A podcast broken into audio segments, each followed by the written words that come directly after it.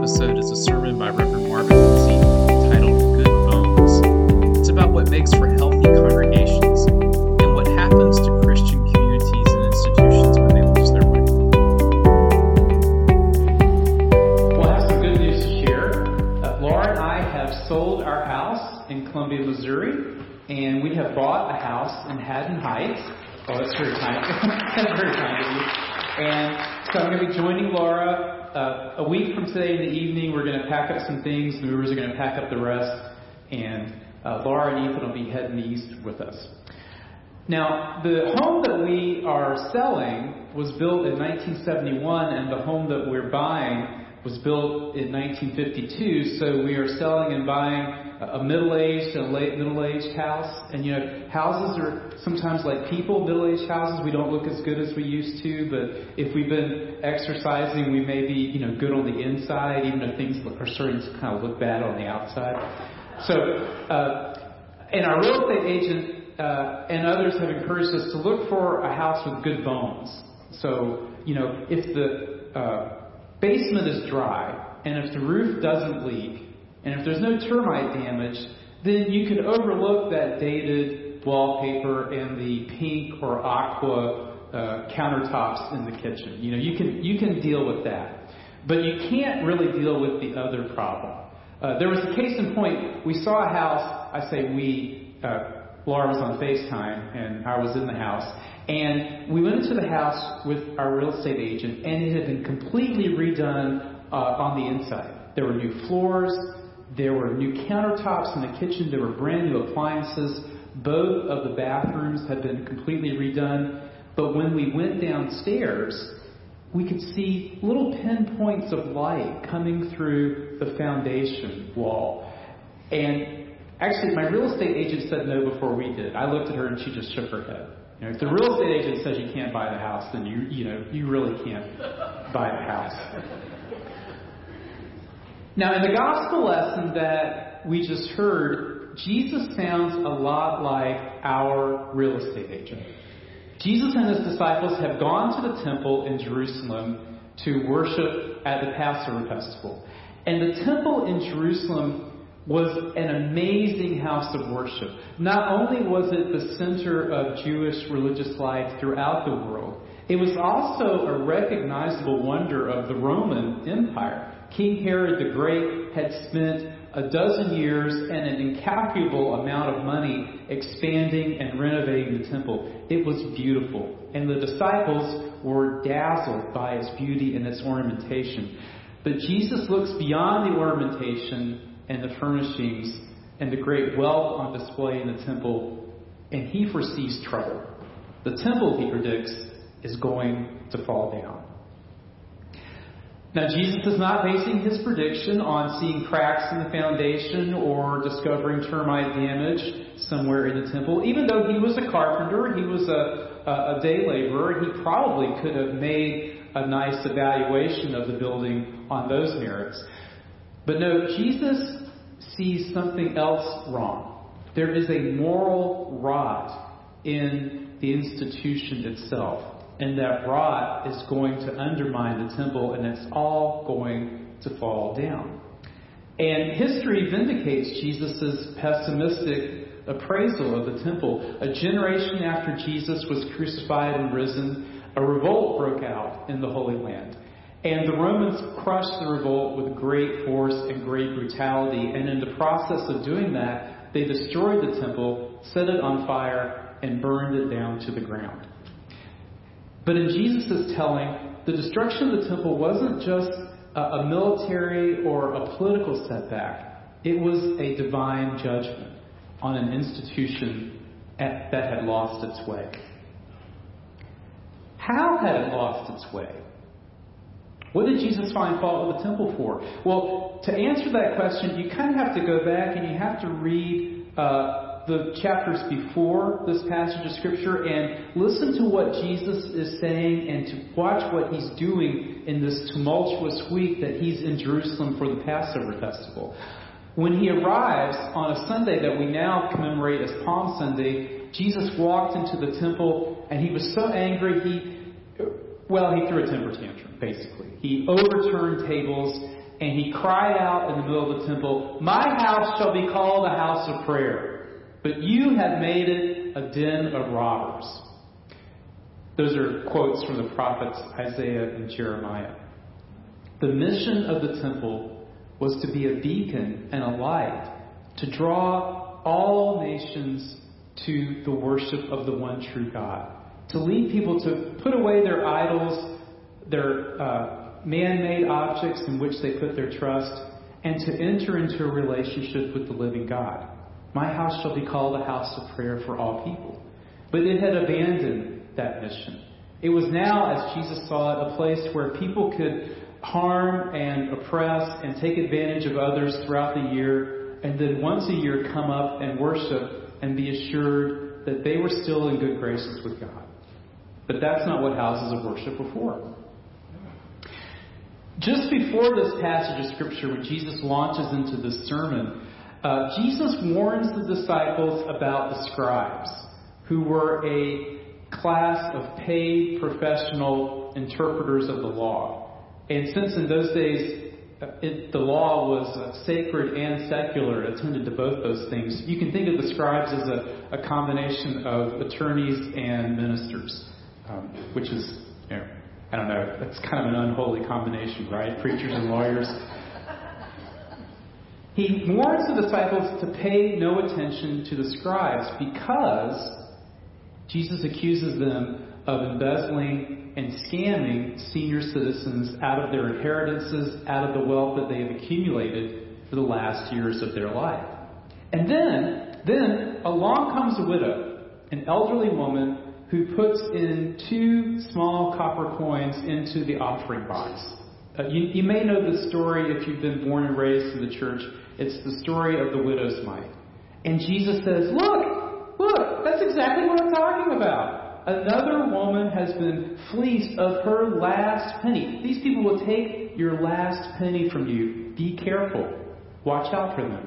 I know it's stewardship season, and often uh, ministers appeal to the widow's mite as an example of extravagant generosity, but it's not really her generosity that Jesus is calling the crowd's attention to. It's the scribes who prey on people like that and will literally take a vulnerable person's last penny. There may have been no water damage in the temple. Basement may have been dry. The roof may have been intact. There may have been no termites infesting the load bearing beams. But it didn't matter. The temple was doomed to fall. Because it didn't attract outsiders so much as it gave insiders false assurance. And it didn't serve vulnerable people, it exploited vulnerable people. And when institutions lose their way, God parts ways with institutions. That's what Jesus warns the disciples about in this passage of Scripture. Now, it's Anniversary Sunday in the life of First Presbyterian Church in Haddonfield. And let's think for a moment about this house of worship and this community of faith. Founded in 1871 and worshiping in this facility since 1906. This house of worship isn't new, but it has good bones. As I understand it, you re roofed this building just a few years ago, is that right? And just in the last couple of weeks, we've installed solar panels on the education building and we have replaced uh, old inefficient light bulbs throughout the building with uh, efficient LED fixtures, and so we're going to be reducing our utility bill and our carbon footprint in the weeks and months and years to come. This house of worship has good bones. And it is also a beautiful place to worship God. It, it, as Rachel said in her stewardship talk, it has a sense of the transcendent. It raises us up out of ourselves, whether it's the stained glass windows, or it's the beauty of the choir, or the organ, or the handbell choirs. And at the same time, and this is how I feel about it, it, it has a kind of homey, cozy feel to it. You know, the, the exposed wood in the ceiling, it just, it just feels warm, even as it inspires awe and brings us into a sense of, of God's presence. We mentioned the Tiffany windows. Uh, I want to call our attention to one of the windows in particular, and it's this window over here. I'm sorry, folks, you're going to have to crane your necks if you want to take a look at it. The window that faces King's Highway. This Tiffany window commemorates another time in the life of Jesus when he visited the temple. This visit to the temple was a happier experience. Well, at least it was for Jesus. It was not nearly as happy for his family. Uh, you may know this story.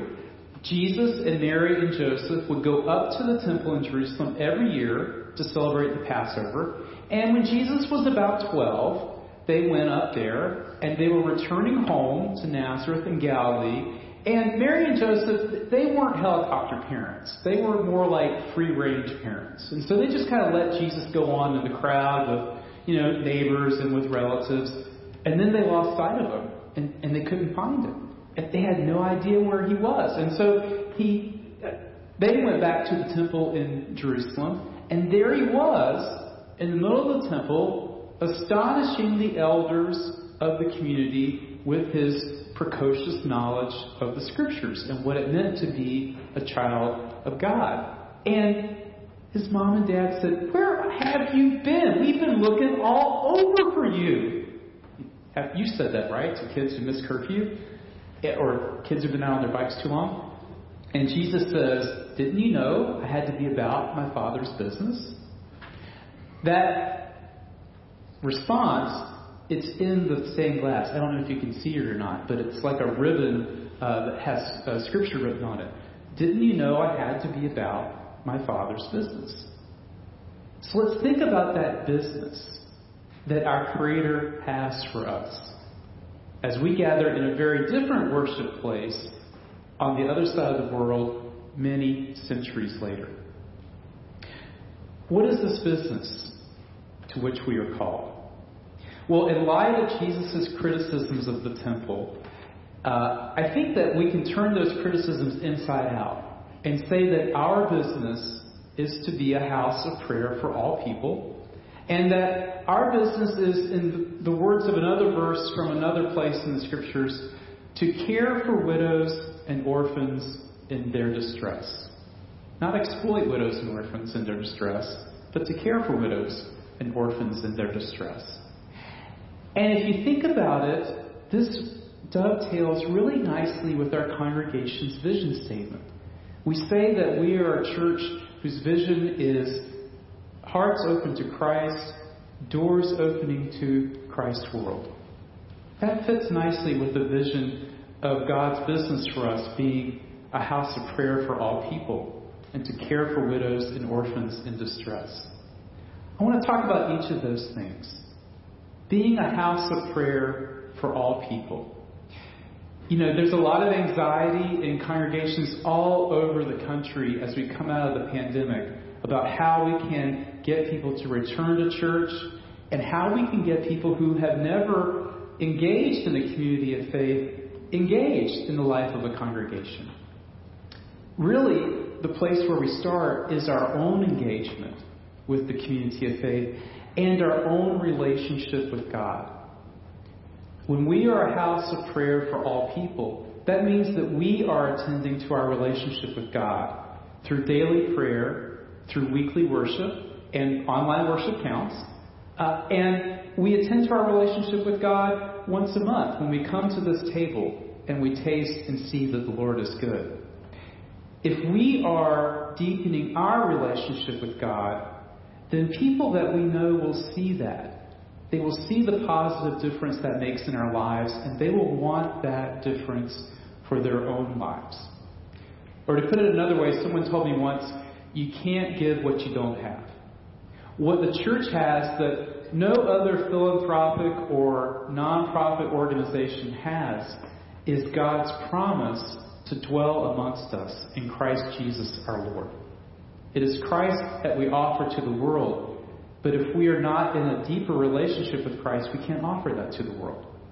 So when we are people of prayer, people who glorify God and worship, then we can be more and more open to the world around us. Our spiritual growth leads to numerical growth and leads to others discovering who Jesus Christ can be for them. The second business that we're to be about is to care for widows and orphans in their distress. Do you know why we should take care of widows? Because they take care of us. They take care of us. We invited everyone in the congregation who's been a member for 50 years or more to worship with us this Sunday, and not everybody could come, but I received this wonderful thank you note about the invitation this week in the mail from Elaine Mitchell. And uh, you maybe you saw this in the weekly news or on social media, but just in case you didn't, I want to share this note with you. Thank you for inviting me to the November 13th, 2022 church service at 10 a.m. I am 94 years old this month and do not manage to walk too steady. I will think of everyone enjoying the service. The 8:30 service was my choice, and Ruth and John Richardson sat behind me in the next pew. And I believe the flowers this morning are given to the glory of God and in honor of John Richardson's birthday. I pray every day for God to keep First Presbyterian Church safe. I have wonderful memories, and God has blessed me and is taking good care of me. 50 year membership is so wonderful. She's praying for you. She's praying that you'll be saved. She's praying that you won't uh, pull out in front of that car and that your kids will get to school and home safely and that the test results will be good. They're taking care of us. So let's take care of them. We can take care of widows and widowers and really the whole congregation in many ways. If the nominating committee, for instance, asks you to be a deacon, then pray about it and say yes.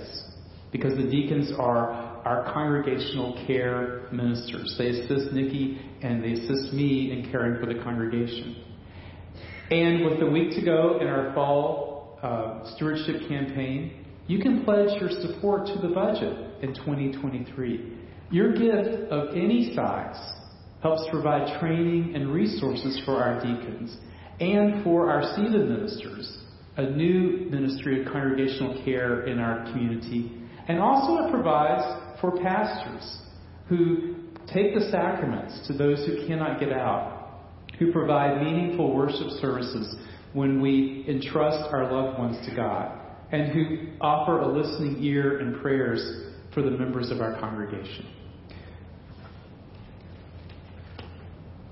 Prayer and care. These are the bones of this and every church. Healthy bones make for a strong body and an enduring house of the Lord. So let's attend to them. Let's attend to the business that our Creator has for us so that we and those who come after us will have many, many more anniversaries to celebrate. In the name of the one who is, and who was, and who is to come. Amen. Thanks for listening. Please rate and review this podcast so that we can reach more people with the good news of Jesus Christ. To support our ministry, go to www.haddonfieldpres.org and click on the Give tab at the top of the page. Grace and peace be with you.